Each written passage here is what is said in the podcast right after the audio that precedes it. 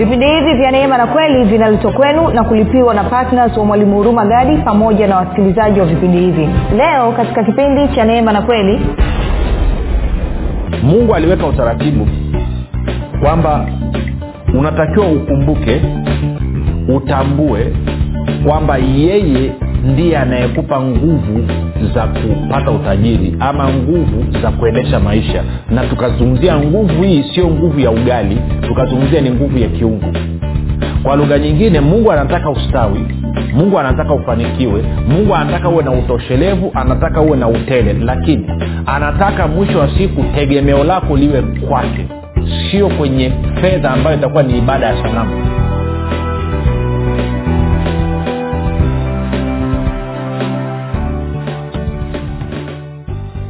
popote pale ulipo ninakukaribisha katika mafundisho ya kristo. Jina langu naitwa huruma gadi. Ninafuraha kwamba umeweza kuungana nami kwa mara nyingine tena ili kuweza kusikiliza kile ambacho bwana wetu yesu kristo ametuandalia.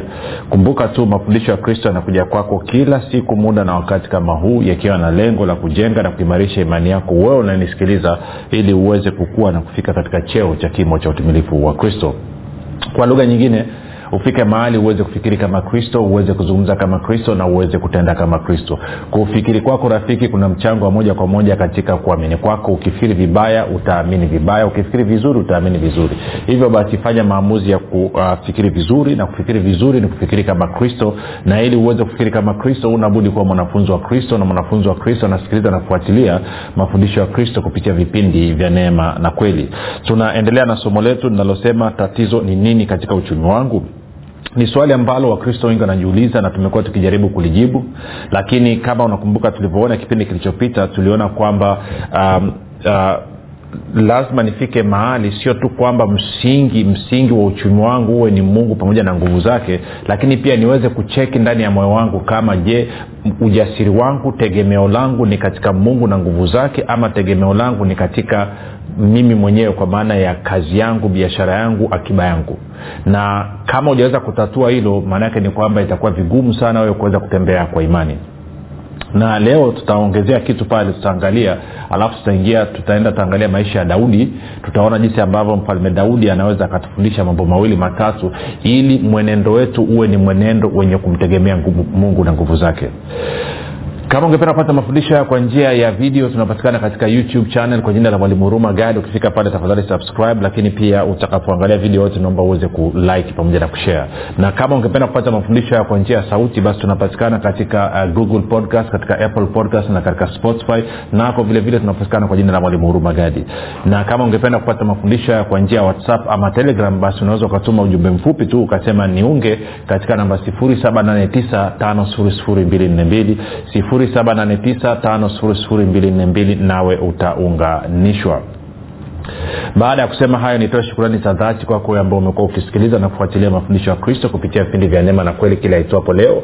Lakini zaidi ya yote umekuwa ukihamasisha wengine nao waweze kusikiliza na kufuatilia ili wapate kujifunza.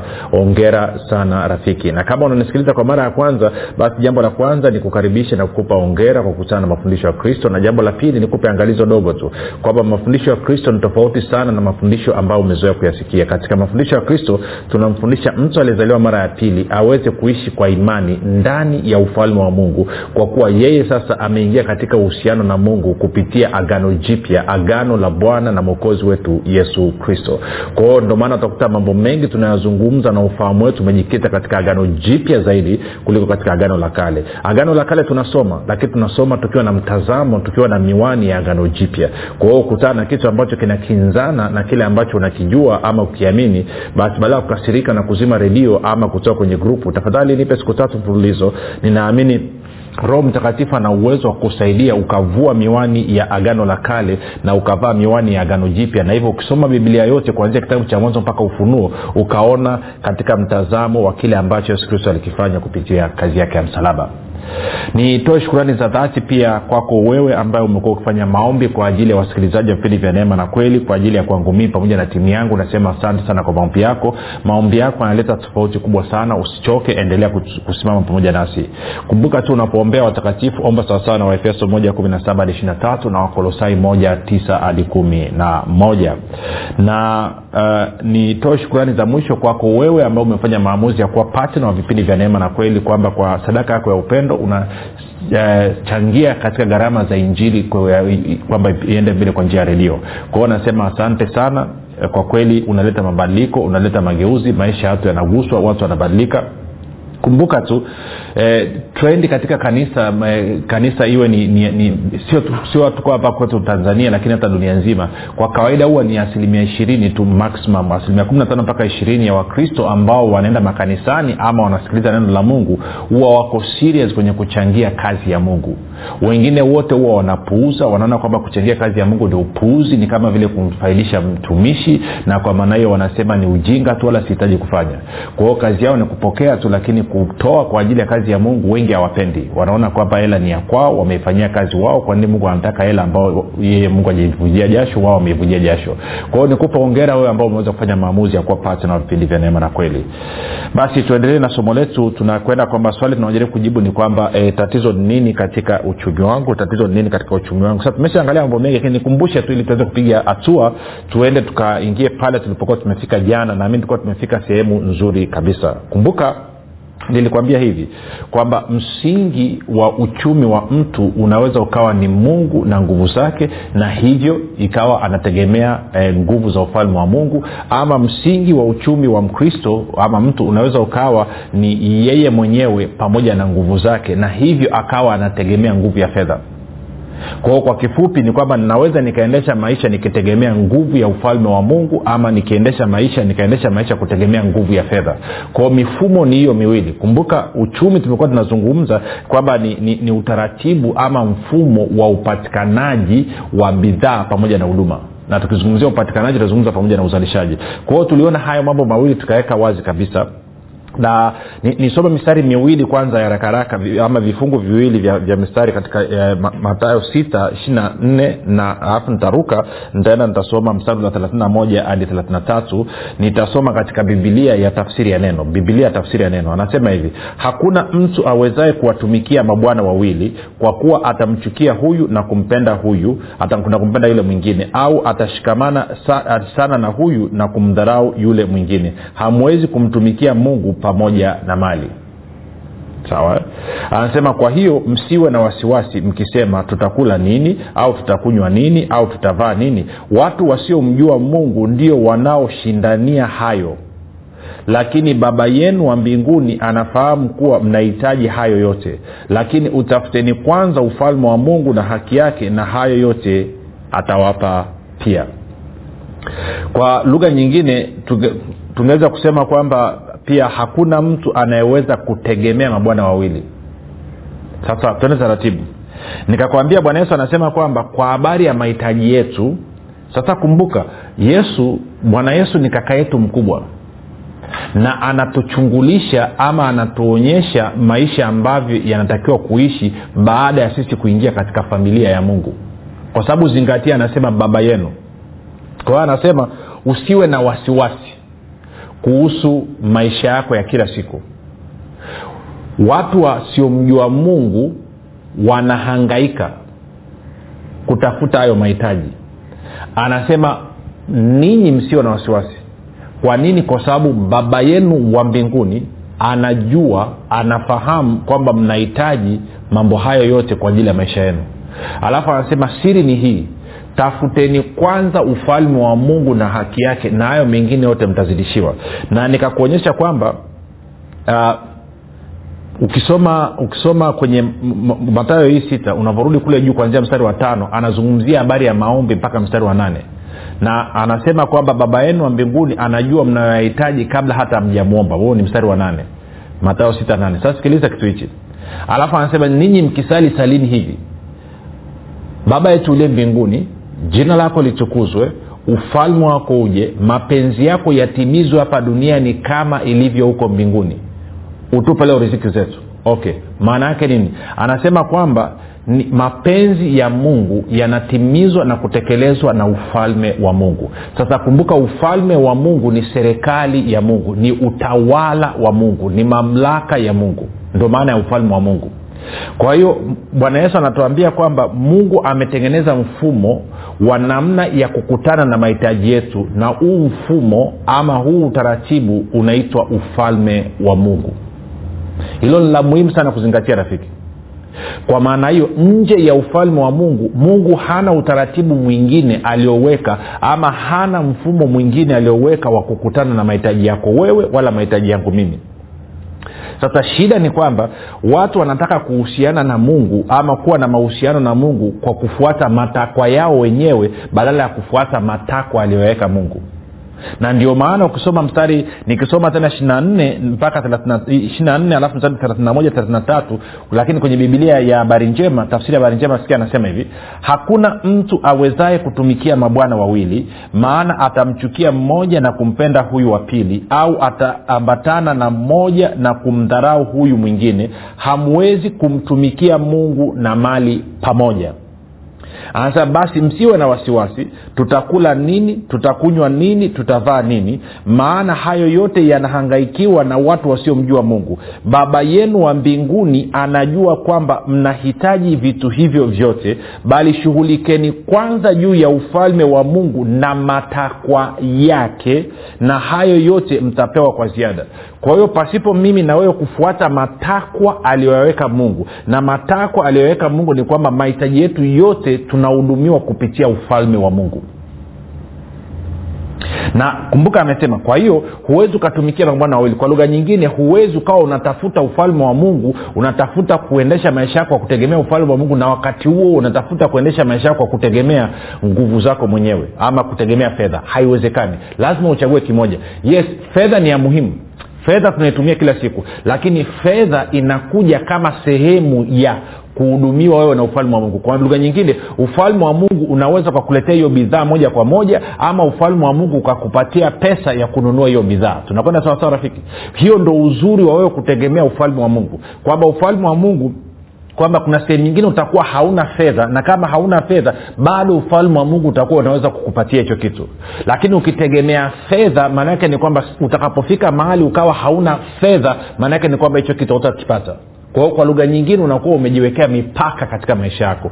Ukiwa unategemea ufalme wa mungu hauna mipaka. Kwa nini? Kwa sababu zaburi ya mia moja na tatu mstari wa kumi na tisa unasema bwana ameweka kiti chake cha enzi mbinguni na ufalme wake serikali yake mamlaka yake utawala wake unatawala vitu vyote. Kwao faida ya kuendesha maisha kwa kutegemea ufalme wa mungu ni kwamba unakuwa huishi chini ya mipaka tena uko huru. Lakini ukiendesha maisha kwa kutegemea fedha maanaake ni kwamba maisha yako yanakuwa yamewekewa mipaka na hiyo fedha. Ukiwa na fedha mambo yatakwenda. Usipokuwa na fedha mambo hayawezi kwenda na ndio maana pia watu wanafika mahali sasa labda mtu amepata changamoto ya afya ni mgonjwa anaenda hospitali anatumia hela wanamchangia ndugu jamaa na marafiki sio anampeleka india sio anampeleka wapi. Alafu baadaye wanafika mahali hospitali hawawezi tena. Kwa lugha nyingine fedha ile inafika mahali imeshindwa kununua uzima ama uponyaji na afya ya huyu mtu. Kwa hiyo utaona mwisho wa siku inabidi aje ajisalimishe kwa ufalme wa mungu kumbe angeweza akaanza kutengeneza na kuendesha maisha yake ya kila siku kwa kutegemea ufalme wa mungu wala asingepoteza hayo mamilioni ya hela tunakwenda vizuri rafiki. Kwao hakuna mtu anayekwambia kwamba usijishughulishe hakuna mtu anayekwambia kwamba usi, usishughulike na mambo ya fedha. Hatusemi hivyo. Tunasema kwamba usiendeshe maisha yako kwa kutegemea. Usitie tumaini lako usitie ujasiri wako usitie imani yako katika fedha. Tia ujasiri wako na imani yako katika ufalme wa mungu. Sasa kama ufalme wa mungu utakuletea hicho kitu pasipo fedha sawa. Kama ufalme wa mungu utakuletea fedha ili upate hicho kitu pia sawa tunakwenda vizuri. Sasa tulivyotoka hapa tukaenda tukamwangalia ile kijana tajiri. Na tukaangalia tende marko kumi. Nataka nimalizie pale kitu tufunge alafu tende chapchap marko kumi. Na tulikuwa tumeanza mstari wa kumi na saba kijana tajiri ameenda kwa bwana yesu anasema mwalimu nifanye nini? Nipate kurithi uzima wa milele. Bwana yesu anaambia wazijua amri kidogo. Anasema nimeshika amri zote tangu ujana wangu sina upungufu wa aina yoyote alafu anasema mstari wa ishirina moja yesu akamkazia macho akampenda akamwambia umepungukiwa na neno moja. Enenda ukauze ulivyo navyo vyote uwape maskini nawe utakuwa na hazina mbinguni. Kisha njoo unifuate. Walakini yule alikunja uso kwa neno hilo akaenda zake kwa huzuni kwa sababu alikuwa na mali nyingi. Sasa taratibu baada ya kijana kusema kwamba ameshika amri zote tangu utoto wake bwana yesu anamwangalia anampenda. Kwa nini anampenda? Anampenda kwa sababu anampenda. Kama ambavyo anakupenda wewe kama ambavyo ananipenda mimi. Lakini pia bwana yesu anaona tatizo moja kwa huyu kijana kwamba tegemeo lake ni mali na wala sio mungu. Tegemeo lake ni fedha na wala sio ufalme wa mungu. Na kwa maana hiyo anapoambiwa kwamba akauze kila kitu agawie maskini kitu cha kwanza yanapita maswali yale yale ambayo bwana yesu ametuonya. Anasema msifanye wasiwasi tutakula nini tutakunywa nini tutavaa nini? Kwa nini? Kwa sababu haya yanahudumiwa na ufalme wa mungu. Na kwa kuwa ukijana hategemee ufalme wa mungu alivyoambiwa akauze kila kitu agawie maskini paniki inaingia katika maisha yake mshtuko unaingia katika maisha yake. Kwamba sasa nitakulaje? Nitakunywaje? Nitavaaje na kipindi kilichopita nakwambia kwamba kama na wewe umewakwambia jiulize hilo swali leo hii yesu angekwambia kafunge akaunti ugawie maskini. Ama kuanzia kazi mwisho leo huna kazi tena. Ama biashara yako funga. Je utapaniki je utaingiwa na hofu na shaka na sintofahamu kwamba nitaishiji sasa nitakulaji kama ndivyo hivyo kwamba unaona kwamba nikipoteza kazi nikipoteza biashara nikiambiwa nifunge akaunti nikiambiwa nigawie maskini kwamba sitaweza kuendesha maisha ni dhahiri bado haujaanza kutegemea hauja, yani msingi wa uchumi wako sio katika mungu na nguvu zake bali msingi wa uchumi wako uko katika nguvu zako na juhudi zako mwenyewe na hivyo msingi wa uchumi wako sio katika nguvu za ufalme wa mungu bali uko katika nguvu za fedha na kwa maana hiyo wewe unatumikia bwana mwingine. Na kwa maana hiyo unamwandamia miungu mingine. Kumbuka tuliona kwenye kumbukumbu la torati nane kumi na saba hadi kumi na tisa. Sasa niingize ni kitu kidogo hapa. Kabla sijakisahau. Huwa nawaambia watu hivi. Kama leo hii wewe una kazi umeajiriwa ama una biashara unafanya alafu hauwezi kuishi kwa imani.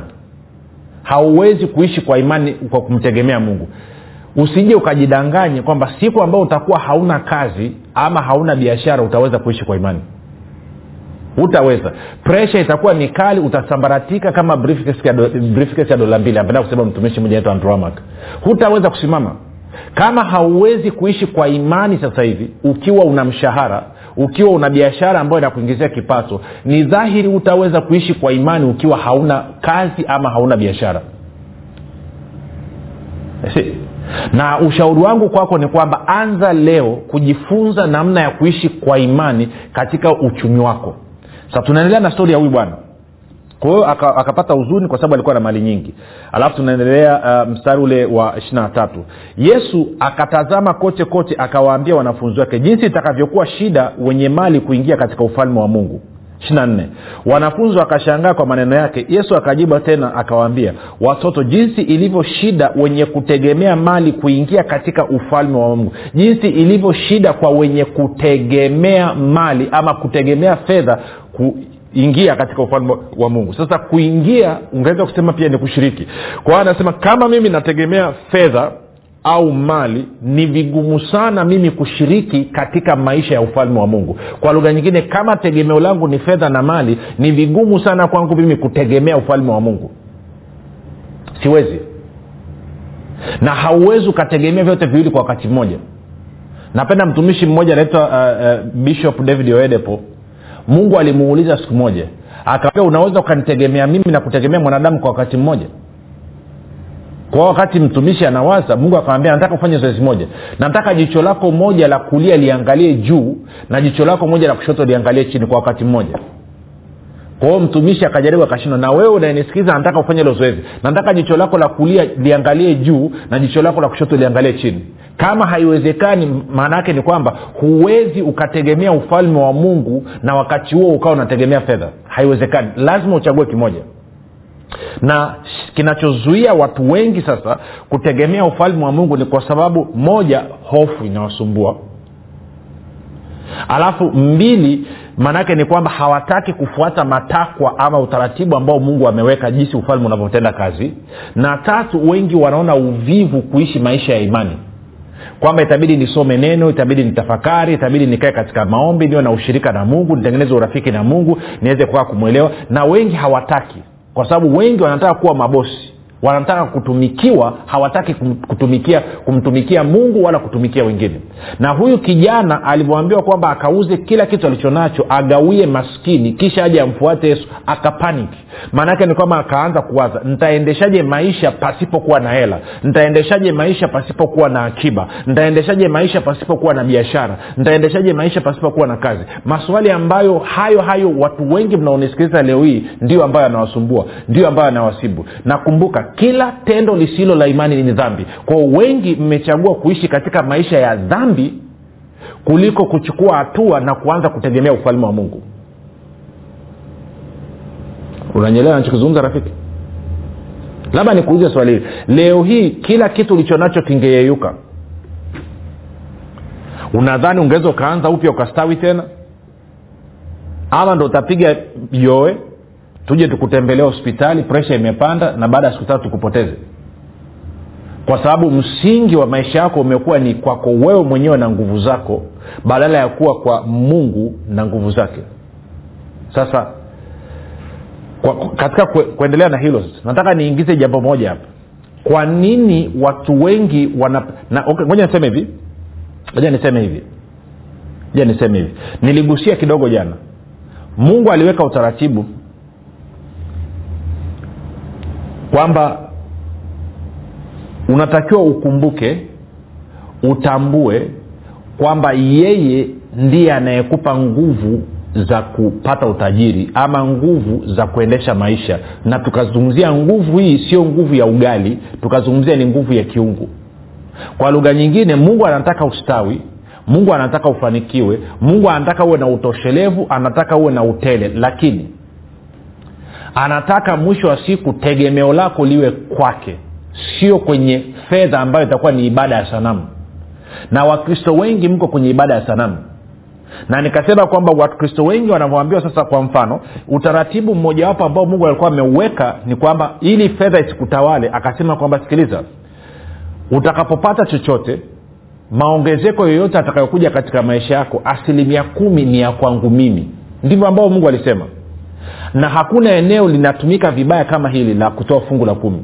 Kuna watumishi wanalitumia vibaya kunyanyapaa washirika washirika wao lakini kuna washirika pia nao wanatafuta kila namna ya kukwepa ili wasishiriki kwenye hili. Lakini mungu aliweka hilo ili nini? Ili mambo kadhaa litaja jana lakini oja nikumbushe tena jambo la kwanza ni ili udhihirishe kwamba unamcha mungu. Jambo la pili ili uonyeshe kwamba unamheshimu mungu. Na jambo la tatu uonyeshe kwamba unatambua kwamba yeye ndiye chanzo cha uchumi wako. Yeye ndiye chanzo cha maisha yako. Tunakwenda sawasawa lakini pia nne uonyeshe kwamba jinsi ambavyo unampenda. Lakini tano pia ikusaidie kuonyesha kwamba wewe hautegemei fedha hautegemei mali bali unamtegemea mungu. Ndo, ndo sababu nzima kuweka fungu la kumi. Naangalia fungu la kumi alivyoliweka. Sasa sifundishe baada ya fungu la kumi. Nakupa mfano mdogo tu.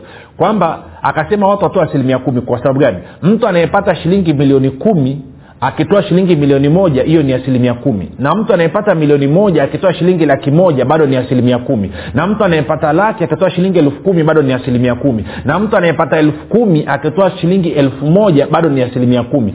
Umeshanyelewa kwa hiyo mwisho wa siku kuanzia ule wa milioni kumi mpaka ule wa shilingi elfu kumi wote wanatoa asilimia kumi ndo utaratibu ambao mungu aliweka. Na aliweka hivyo kwa ajili ya kutusaidia mioyo yetu. Kwa nini? Kwa sababu kumbuka bibilia inavyosema. Inasema kwamba ukisoma uh, kwenye kwenye matayo sita bwana yesu anasema hazina ya mtu ilipo ndipo na moyo wake ulipo. Sasa mungu anataka moyo wako uwe umeegemea kwake. Anasema mpende bwana mungu wako kwa moyo wako wote kwa nafsi yako yote kwa akili zako zote na kwa nguvu zako zote. Si mwingine anasema mtegemee bwana mungu wako kwa moyo wako wote wala usitegemee akili zako mwenyewe. Kwa hiyo kwenye eneo la fedha anavyosema kwamba lete asilimia kumi kwangu ama lete matoleo kwangu ya kuonyesha kwamba unanitambua kwamba mimi ndio chanzo cha ustawi wako na mafanikio yako na utajiri wako na afya yako na uhai wako na kila kitu chako ni kukusaidia wewe na mimi ili mioyo yetu isije ikaanze kuabudu ikaanza kutegemea fedha na mali na wakristo wengi sana wako kwenye ibada ya sanamu kwenye eneo hili.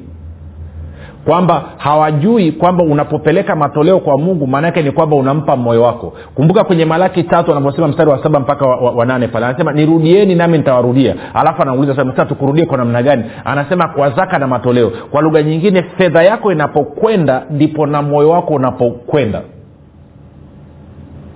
sasa watu wengi wanasema siwezi nikamtolea mungu kwa sababu hili ni jasho langu hii ni nguvu yangu hii fedha nimeipata mimi mwenyewe kwa kufanya kazi mimi ni elimu yangu. Wanasahau kwamba dunia na vyote viijazavyo ni mali ya bwana. Dunia na wote wakao ama watu wote wanaokaa ndani ya hii nchi ama dunia yote ni mali ya bwana. Kwao elimu yako na ujuzi wako na maarifa yako hawa waliokufundisha ni kwa sababu mungu aliwapa huo ujuzi. Ndio maana nao akakufundisha na mungu ndiye aliyekubariki akupa akili ya kujifunza na mungu ndiye aliyekufungulia mlango ukapata hiyo kazi ukapata hiyo biashara. Lakini umedanganywa na ibilisi umekuwa na kiburi sasa hivi hutaki. Unasema hii ni, hii ni, ni ya kwangu. Umeshindwa kuelewa kwamba wewe ni, ni, wa, ni, wakili steward.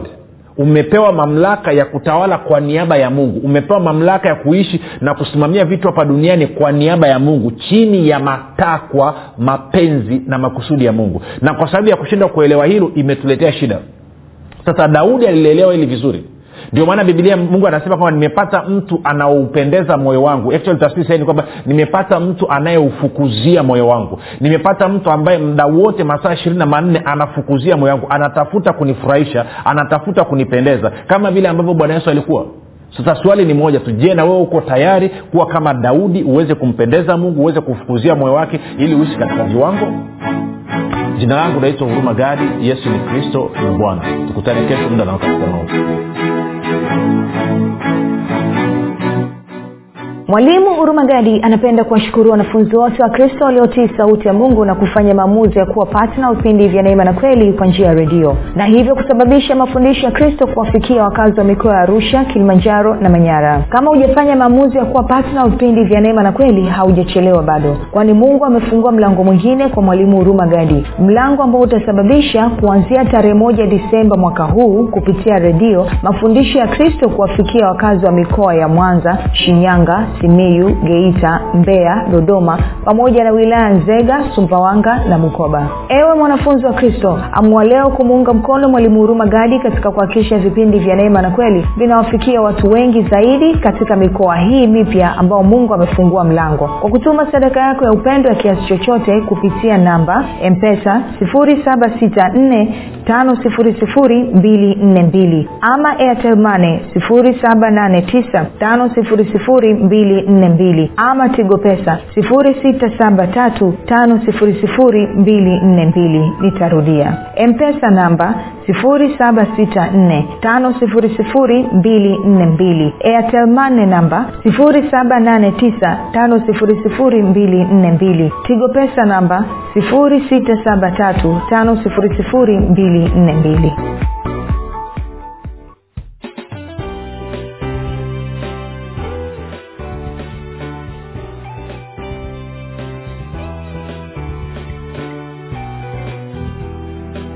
umekuwa ukisikiliza kipindi cha neema na kweli kutoka kwa mwalimu huruma gadi. Kwa mafundisho zaidi kwa njia ya video usiache kusubscribe katika youtube channel ya mwalimu huruma gadi na pia kumfuatilia katika apple podcast pamoja na google podcast kwa maswali maombezi ama kufunguliwa kutoka katika vifungo mbalimbali vya ibilisi tupigie simu namba 7645242 au 7895242 au 6735242